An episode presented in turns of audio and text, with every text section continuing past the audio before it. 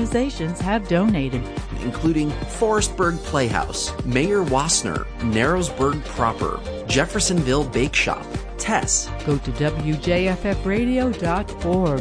WJFF's fabulous online auction. Bid, win, support Radio Catskill. Support for WJFF comes from Two Queens, offering coffee, tea, and bees, located in Pete's Plaza, Narrowsburg, New York. TwoQueensCoffee.com. And from listener donations at WJFFradio.org. Support for Radio Catskill comes from the Callicoon Theater, an updated vintage movie theater with new releases, film festivals, nostalgic screenings, live music events, and more. Information and schedule at thecalicoontheater.com. Good morning and welcome to Catskill Character. I'm your host, Donna Fellenberg. Today, my guest, who hails from Roscoe, New York, is a filmmaker, a musician, an artist, a soccer coach, a husband, and probably most importantly, a dad, John Adams. John has had a very interesting and, as he would say, lucky life. He's been an actor, a model, and an athlete, and he currently devotes his time to coaching his daughter's soccer team and making movies with his entire family. We're going to delve into all of these things. I hope you'll enjoy my conversation with John Adams. John, welcome to Catskill Character. Thanks so much for having me, Donna. You grew up here, right? My grandparents came here from Ireland. My father grew up here, and yeah, we grew up here too. So we, it's three generations now. Three generations of Catskill characters. Definitely. You've spoken to me before about being lucky in your life. Do you think that having art as your compass was something that was really fortunate and very lucky for you? I got a lot of feelings and I don't think I love talking about them as much as I would like to paint them or write them in a song or make a movie about them. And so, yeah, absolutely. Art has just been a great way for me to get things out and express how I'm feeling. You know, it's funny, my art changes whether I'm living in Roscoe or like when we lived in Los Angeles. And it's, it's really funny to look at the different times in my life and what my art looks like. And sometimes it's really dark and sometimes it's super bright. Sometimes it's kind of shallow and sometimes it's deep. And, mm. and that happens with, you know, like I said, painting songs and movies yeah, it's been a nice way to stay sane. But you had kind of like two different things that you were really in love with. You were an athlete. You went to Denison College on a, a soccer scholarship. You wanted to be a professional soccer player. What happened there? Yes, so my whole youth, I wanted to be a pro soccer player. I watched the German club teams, and that was my big dream, and I worked so hard at it. And um, I got recruited to a bunch of different colleges and I ended up actually going to a college that wasn't my first choice because I was recruited to go to Dartmouth, and the, the coach that recruited me got fired right before admissions. Everything kind of came crumbling down, and I ended up going to a school out in Ohio called Denison, which I loved. I had a great time and got hurt pretty quick. I think it was a combination of getting hurt and also realizing that maybe this was going to be hard to be a pro. That dream came to a very quick stop when I really hurt my knee, and I had to come up with some new ideas. And so, your first idea was what? to quit college. the hell so, with the whole thing. I okay, so I was heavily into punk rock. I was uh, like I had I had a mohawk at this time. I was starting to really question everything. I was a bit of a wise ass. I was up until college. I was very careful and and very healthy and never experimented with drugs or even alcohol got to college, that all changed. So I quit college and decided I was just going to hitchhike around the country. And, you know, at that time I thought I was going to be some kind of road prophet. You know, I wanted to be like Jack Kerouac. And it was a great choice. Well, it gives you a lot of time to think. A ton of time to think. There's a lot of time sitting on the side of the road, not getting a ride. And also, it was really hard living on the road out of a sleeping bag, not knowing where you're going to eat or where you're going to go next or who's going to pick you up and whether they're psychotic or whether they're friendly. It really ground me down. And after four or five months, I realized I don't think I want to be a homeless drifter. I mean, I think there's a lot of romance to being a homeless drifter. I think there's more romance when you read about somebody else doing it. Yeah, I'm with you on that. So what'd you do then, John? So I actually went back to college. I went to the University of Washington in Seattle, and I became a comparative religion major. Oh, yeah, of course. Just the obvious choice. On the road, you either get picked up by psychos or Christians. Oh. And I'd gone from I'm going to be a pro soccer player to what am I going to do? And so I found that that would be something to study. That I, you know, when people ask me, "What are you going to do with studying religion?" I said, "I have no idea, but I don't have any idea what I'm going to be doing anyhow. So I might as well study something that at the moment interests me." And I loved it. so this was like around 1990. You graduated, and what did you decide to do then? So obviously, I just followed the straight line, and I, I became a bartender in um, San Francisco. I didn't even go to my own graduation. My last day of class, I took a final. I got in my 51 Chevy, and I drove to San Francisco. And I saw an ad in the paper that said, "Do you have a brain the size of a pea?" And it turned out it Oh, was it for did, they didn't say. It was no, for, it just said, "Do you have a brain the size of a pea?" And I, so I uh, went, and it turned out to be as a bartender, but it was at this really crooked kind of bar where they did a lot of gambling. oh. Yeah, I knew I was in in for a good experience when I got the job. And the first day, the guy was showing me all the stuff, and he wasn't too concerned about drinks. But what he was really concerned was when he was, you know, doing dice on the corner, that I knew how to get to the heater if there was a problem. And The was like, heater. you mean a gun? Exactly. I was like, the Oh. heater? What are, what are you talking about, the heater? He opened a cigar box. And he's, that's the heater. It got super dark and creepy, eventually so much so that I had to leave. But the horizon was calling, so I was lucky. And uh, my mom said, hey, why don't you uh, try being a model? And I thought that's just like the most silly thing ever. But I guess I took her advice. I went and talked to an agency, and a couple months later, a French agent saw my picture and invited me to go to Paris. I had maybe done one job, I think, for Volkswagen. I didn't know anything. I hadn't wrapped my brain around what being a model really meant. So when I was asked, "Hey, would you come to Paris for a week for the shows?" Actually, I was like, "Yeah, well, that sounds terrific." I got a ticket and I went to Paris. I left my car and my clothes and everything else, and I didn't come home ever. Actually, I never went back to San Francisco. Weren't you there for like three years? Yeah, I ended up being there for about three years. And you were working for some really important designers Versace, Armani. I've seen the pictures. I was extremely lucky. I knew how lucky I was because I was in Morocco, in Marrakesh, at you know these villas, hanging out with Giorgio Armani. We were having dinner together and talking about life, and I couldn't believe it. It just was really magic. You decided to come back and you worked for Calvin Klein. Right. So basically, the way the modeling industry works is, you, at least it used to in the '90s, was you would go to Europe as a nobody, and you'd you'd hope to get a, a job with Armani or or you know Versace or you know one of the French designers, and then what happens is is the American designers who have all the money, then they pick you up because now you're famous. You're in GQ, you're in L'Uomo Vogue, you're in famous in the fashion world, and that's the way it would work. You would go there, you'd make your image. Plus, they were really good at photography, and they're you know very artistic over in Europe. But they really took it seriously, more as an art form. You come home and you'd get a job with you know Ralph Lauren, Macy's, Calvin Klein, and that was where you made your money. You didn't make a lot of money in Europe working for Giorgio Armani, but you came home and that's when you cashed your check. So, as a model, the big difference between the two is the money, basically. Absolutely. Yeah. You know, it was a real art form over there, and they mm-hmm. kind of treated you as an artist. It was fun.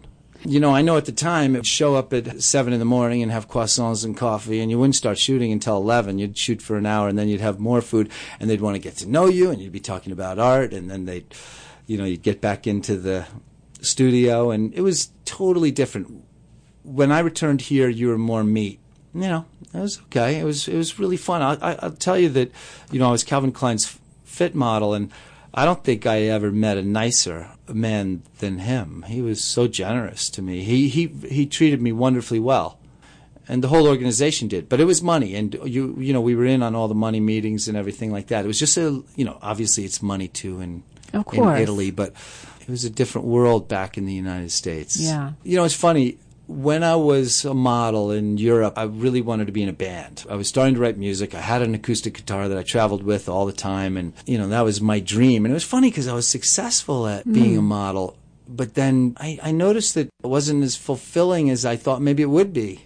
Mm. I really wanted to do something that was going to be fulfilling artistically. So as I was thankful to be making money and traveling all over and having a wonderful time. I really wanted to do this rock and roll. So when I got home and I started making some loot, I started buying guitars and amps and living in a beautiful apartment in the West Village.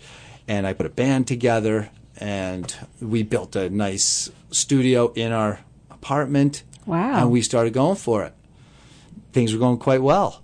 We started to get some, um, you know, record company interest, and uh, we got a, some great gigs, and things were starting to fly along just the way I thought they would if I worked hard. And then it seems like your luck ran out there for a little bit.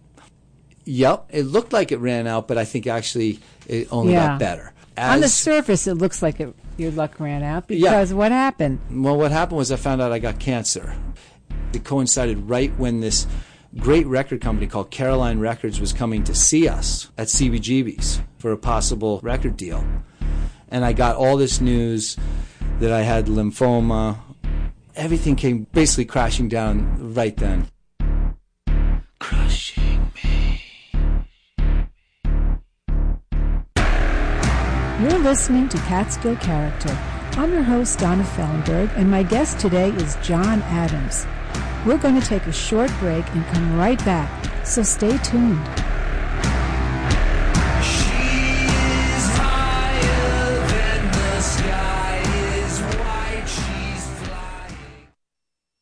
Recently on Wait Wait, Jessi Klein speculated on why Jeff Bezos is trying to impress everyone with his rocket ship. Maybe he was just getting jealous that there's no, uh, the phrase is not Amazon and chill.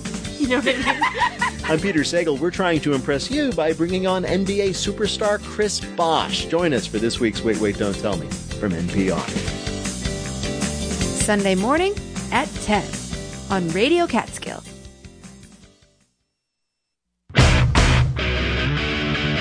Welcome back to Catskill Character. If you've just tuned in, my guest today is filmmaker John Adams. Let's get back to it. There you are, John. You're working for Calvin Klein. Life is good. You got all the guitars, you got the studio in your apartment, and you get this diagnosis. Yeah, I took a biopsy, I think, on like a Thursday, and the doctor said on Monday I'm going to call you with the results. So I waited, and the phone rang, and I picked it up, and the doctor said, Hey, John, it's Dr. Gabriel. Are you with anyone? And he said, So it turns out that yes, you, you have uh, lymphoma. I remember I was speechless. Although I was speechless, like I had the wind knocked out of me, I also remember thinking, wow, I totally know what my identity is now. Life just zeroed down a funnel and it just became obvious, which was, I'm to live. I'm to fight. It was, you know what it was? I like, I was never in the army, but it felt like I got drafted. And they pushed me out and said, start shooting. And I remember I really felt life just hit me in a, in a beautiful way. And that doesn't mean I wasn't scared out of my mind, but it also knew I was to go down swinging. So it really gave me meaning, a wonderful meaning. I did not have insurance, and the only way I could get into a clinic was if I proved that I was completely broke. So basically, all those four years that I had, you know, made money and felt good, and you know, was, as I said, pretty lucky. Started to put money in the bank. Everything had to go. I had to sell the rugs, lose the apartment, lose the guitars, and prove that I was flat broke. And then I got into a clinic in uh, Mount Sinai where I shot chemo with um, about 20 other people that were also without insurance. And so we, we, we were a great unit, you know, like I, I met really wonderful people. We all had the same deal. We all did chemo together. We were plugged in together. It was called Hemo Chemo. It was brutal and beautiful. That's what it was. And I think you told me that you went home to your parents' house. Yeah, so since I'd lost everything, I'd lost my apartment and uh, I didn't have any more money. My parents were just kind of wonderful and very quietly brought me home where that caught me off guard. Oh. Sorry. It's okay.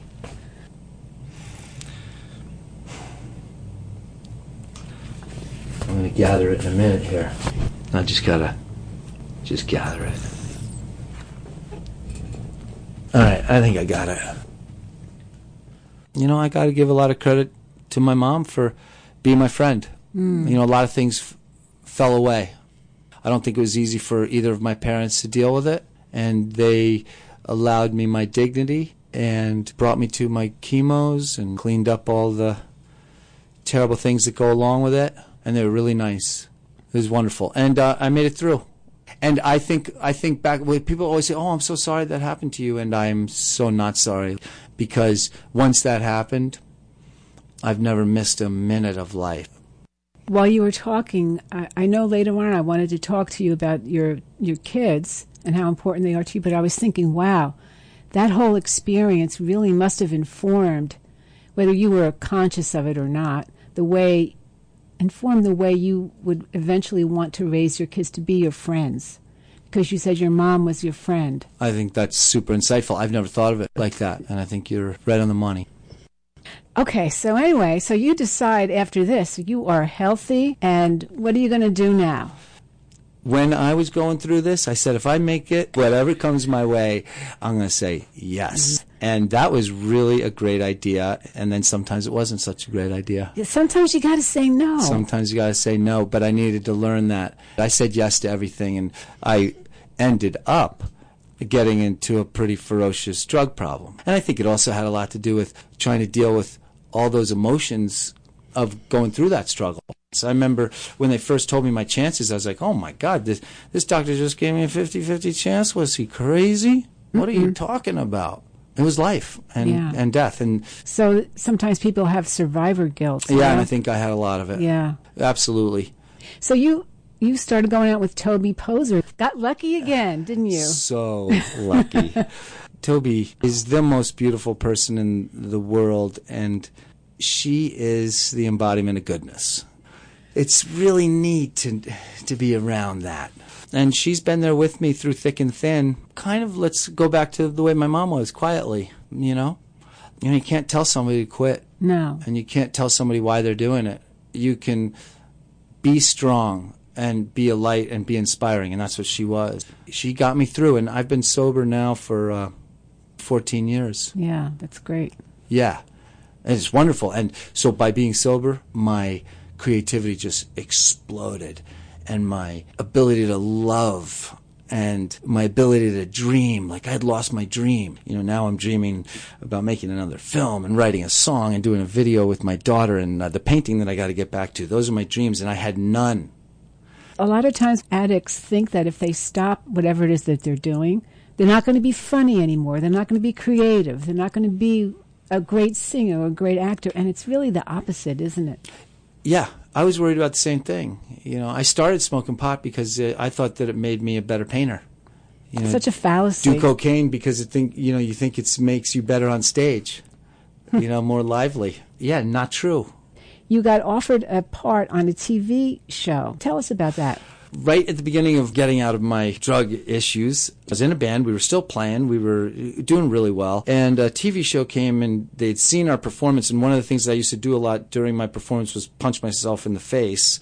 And they thought that was really, really, really neat. and uh, they asked me to come do an audition and punch myself in the face. And I did. And they said, We want you to be a jackass character on this reality TV show. I went home. I said, Toby, what do you think? You know, I'd have to move to Los Angeles. She said, You should do it. This is perfect. Got on a plane, went out for six months, did this TV show that didn't ultimately get picked up. It was called Rock and Roll Acid Test. Just amazing. Living in Los Angeles, being around the cameras, seeing it all, hanging out with the sound man, hanging out with the cameraman, hanging out with the producers, and seeing what they did, watching them work, watching them do their magic, and learning about the underpinnings of, of entertainment. So, what did you and Toby decide to do then? Well, so Toby said, You're not going to be the lucky guy living out in Los Angeles. We're all coming out there. So Lulu and Zelda and Toby all moved out to Los Angeles, and we lived in a double wide trailer at the bottom of Topanga Canyon, and it was so cool. It could have been the 60s. Toby was going out to try to do more acting, And she had had a really successful career, but now she's turning into her late 30s, going into her 40s. And to be honest, Hollywood really has no respect for They don't appreciate that. They don't. They don't appreciate that people get more beautiful, hmm. especially women. I guess they kind of think men get more handsome, but they don't understand how beautiful women get the older they get, and how much more interesting they are. And and Toby was having a really hard time getting jobs as an artist herself. Her heart was getting kind of broken. And I said, Hey, you're so smart. Why don't you write your own script and we'll film it? I mean, I watched how they did it. We could do this. And she said, Okay. And she wrote a script. We bought a camera and two microphones. And with the money we'd saved, we bought an RV and we hit the road for a year and made our first feature film called Rumble Strips. Learned the ins and outs of creating a feature film. It was incredibly fun. Our kids were our partners. You and Toby decided the way you were going to raise your children was that you were going to be their friends. We're taught not to be our kids' friends. We are their parents. But you two did it completely differently. And Lulu is the older daughter. She's going to graduate. Is it this next year? She's going to graduate. yeah, she's got one more year. She's going back senior year. And of course, Zelda, that little superstar. Whatever it is that you did, it, it was well, magic. that's super generous of you to say. I love my girls so much, and they are my friends. They call me John. Uh, you know, we've gotten a lot of flack for that, but I think we're equals, and I've always wanted to honor their power, and I've always just wanted to be their friend. I want them to be able to talk to me. I know I don't know anything. I'm not the master. They can teach me so much. I think the companionship of your children is just priceless, really. I'm really happy that we've been able to travel together and talk about everything and and like when we make films, they've always been there with their opinions. We shoot what they want to shoot. Mm-hmm. We say what they want to say. You know, that doesn't mean we always use it. But I think giving our kids confidence is what we all want is to mm-hmm. be confident to try things and to experiment and to and to be taken seriously but it's turned out that because of all that you know i have these two amazing friends we all trust each other it's really beautiful and i love it and they've been your leading ladies. yeah they're also great artists that's that's also really fun yeah, about both of them Let's not forget that, right? no, yeah, I, I, hey, absolutely. I mean, after Rumble Strips, Lulu said, "Hey, I, I- only want to do behind the scenes stuff. I don't really want to be an actress." And I thought that was really cool. And and she's got incredible ideas, and she's really good behind the camera. Zelda was really interested in acting. She basically starred in you know, Knucklejack, Rumble Strips. She she didn't want to do a movie that we did called The Shoot. Then we did another movie called Halfway to Zen, where she was the star. Hmm. And by Halfway to Zen, she had really begun to do a lot of camera work too, and, and played a really integral part in the story. She wrote her part. But now you're into the horror films. I know she did your first horror film with you, The Hatred. What did you learn when you were doing that film? That's that's sort of informing what you're doing now. So that's a great question, and I have a very easy answer, which is horror allows you a lot of creative freedom. Whereas when we were doing drama, we were kind of confined to reality and confined to, you know, classic human emotions. But the beautiful thing about horror is visually, sonically, acting wise, you you have so much freedom. You can you can experiment. You can do anything you want. If you have to dial it back down, that's okay. But you know you can go crazy, and it might work because it's fantasy. You know, horror is fantasy. Every aspect of it is so exciting. Another thing that we found out is that the horror community is incredibly inviting. They write you up. They they want to meet you. Horror fans watch a horror movie every night, and the best thing of all is Brad Pitt doesn't have to be in it. John and Zelda and Toby can be in it. and they're just as interested. And so it's a really wonderful community. So many great things about horror. This new film is called The Deeper You Dig, and it's a horror film about love. I just love that concept. These are independent films, and I'm, I've always been curious how do you get them out there to the people? What's the process? The process that we're using is that we apply to festivals first. Now, there's different tiers of festivals, you mm-hmm. know, and it, it goes from local to, you know, really well known festivals. And by getting into really well-known festivals, you get legitimized, and maybe the New Yorker is going to write you up, or maybe you're going to get interviewed at, for CN, you know, with CNN, or, and that's not to say that all the local press isn't vastly more important, but in terms of making your money back or getting a wider audience, unfortunately, there's only a couple doorways. They're the big ones, you know, like the New York Times, like the New Yorker. So we apply to festivals, and uh, luckily, with uh, the deeper you dig, we we got into one of the top tier festivals that is gonna, well, we hope, is gonna help us get a wider audience because we're gonna be out there playing baseball with the big girls, and that's gonna be fun. So it's like it's really exciting for us. You know, these Wow. we're three people from Roscoe that are gonna get, like I said, to go play some cool baseball. Yeah. And um, I don't know what's going to happen, but it's nice to be asked. It's Oh. also after spending all that time working on that movie, you know, you never know when you're an artist what you've done. This makes Somebody appreciated it. yes, thank you. If it feels like, oh, cool, hey, whew, all right. Well, John, I am so excited for you, and I'm so happy that you came in today and shared all this with me. I really appreciate it. I just want to ask you to tell the audience what your website is. They want to follow you. Thank you. It's wonderwheelproductions.com. All of our stuff is there, and all the info about us is on wonderwheelproductions.com. Yeah. So good luck this summer. Do they have like uh, contests at these Yep. festivals, like yeah. Con has? Yeah, we got. We, you know, we're gonna hope we get some awards. We'll see. You know, our fingers are crossed. Nice thing is, we're it's gonna be the three of us together, running around, meeting people, and having a great time Mm. In in Montreal. In Montreal. Montreal, I come love on, hello, Montreal. yeah. Oh, that's it's great. It's gonna be so fun. Donna, thank you. Most importantly, it's not about Fantasia.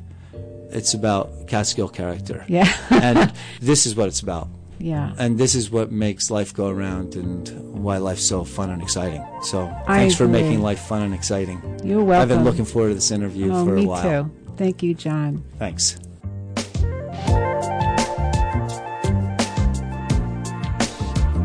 You've been listening to Catskill Character. My guest this week has been John Adams, artist and filmmaker from Roscoe, New York. Tune in again next week for another fascinating conversation on Catskill Character right here on WJFF. I'm Donna Fellenberg. Thanks for listening.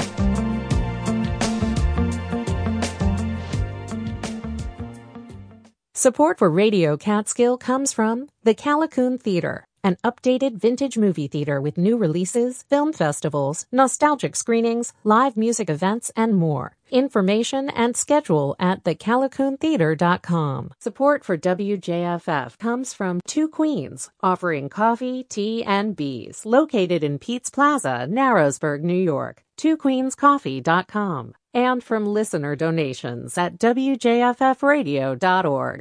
Hi, I'm Nina Totenberg. Are you someone who talks about how great public radio is, but you're still not a donor? Rather than wait for the next pledge drive, you can support the programs you love by donating that unwanted vehicle. It could be worth hundreds of dollars to this station, and you could get a tax deduction. Or you could just give us hundreds of dollars directly. We'd like that a lot. And thank you. Go to WJFFradio.org and donate right now. WJFF Jeffersonville, W233AH Monticello.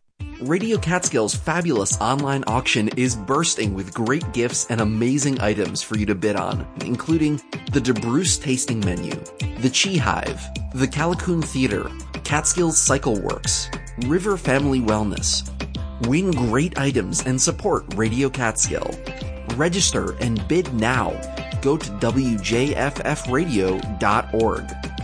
Bid, win, support Radio Catskill. Hey, it's Francis Lam, host of The Splendid Table.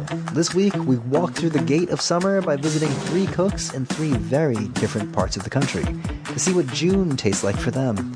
We'll hear about the shrimp of coastal Georgia, the salmon of Alaska, the preserves of Appalachia, and more. Coming up on The Splendid Table. Sunday at noon on Radio Catskill. Support comes from the Homestead School, Montessori Education, preschool through early college with campuses in Glen Spey and Hurleyville. building the intelligence, creativity, connection, and skills for an ecological future since 1978. Homesteadschool.com. From the River Reporter newspaper in Narrowsburg, New York. RiverReporter.com. And from listener donations at WJFFradio.org. Support for Radio Catskill comes from the Neversink General Store, featuring an award winning chef, smoked barbecue year round, local products, and catering. Now offering takeout. NeversinkGeneralStore.com.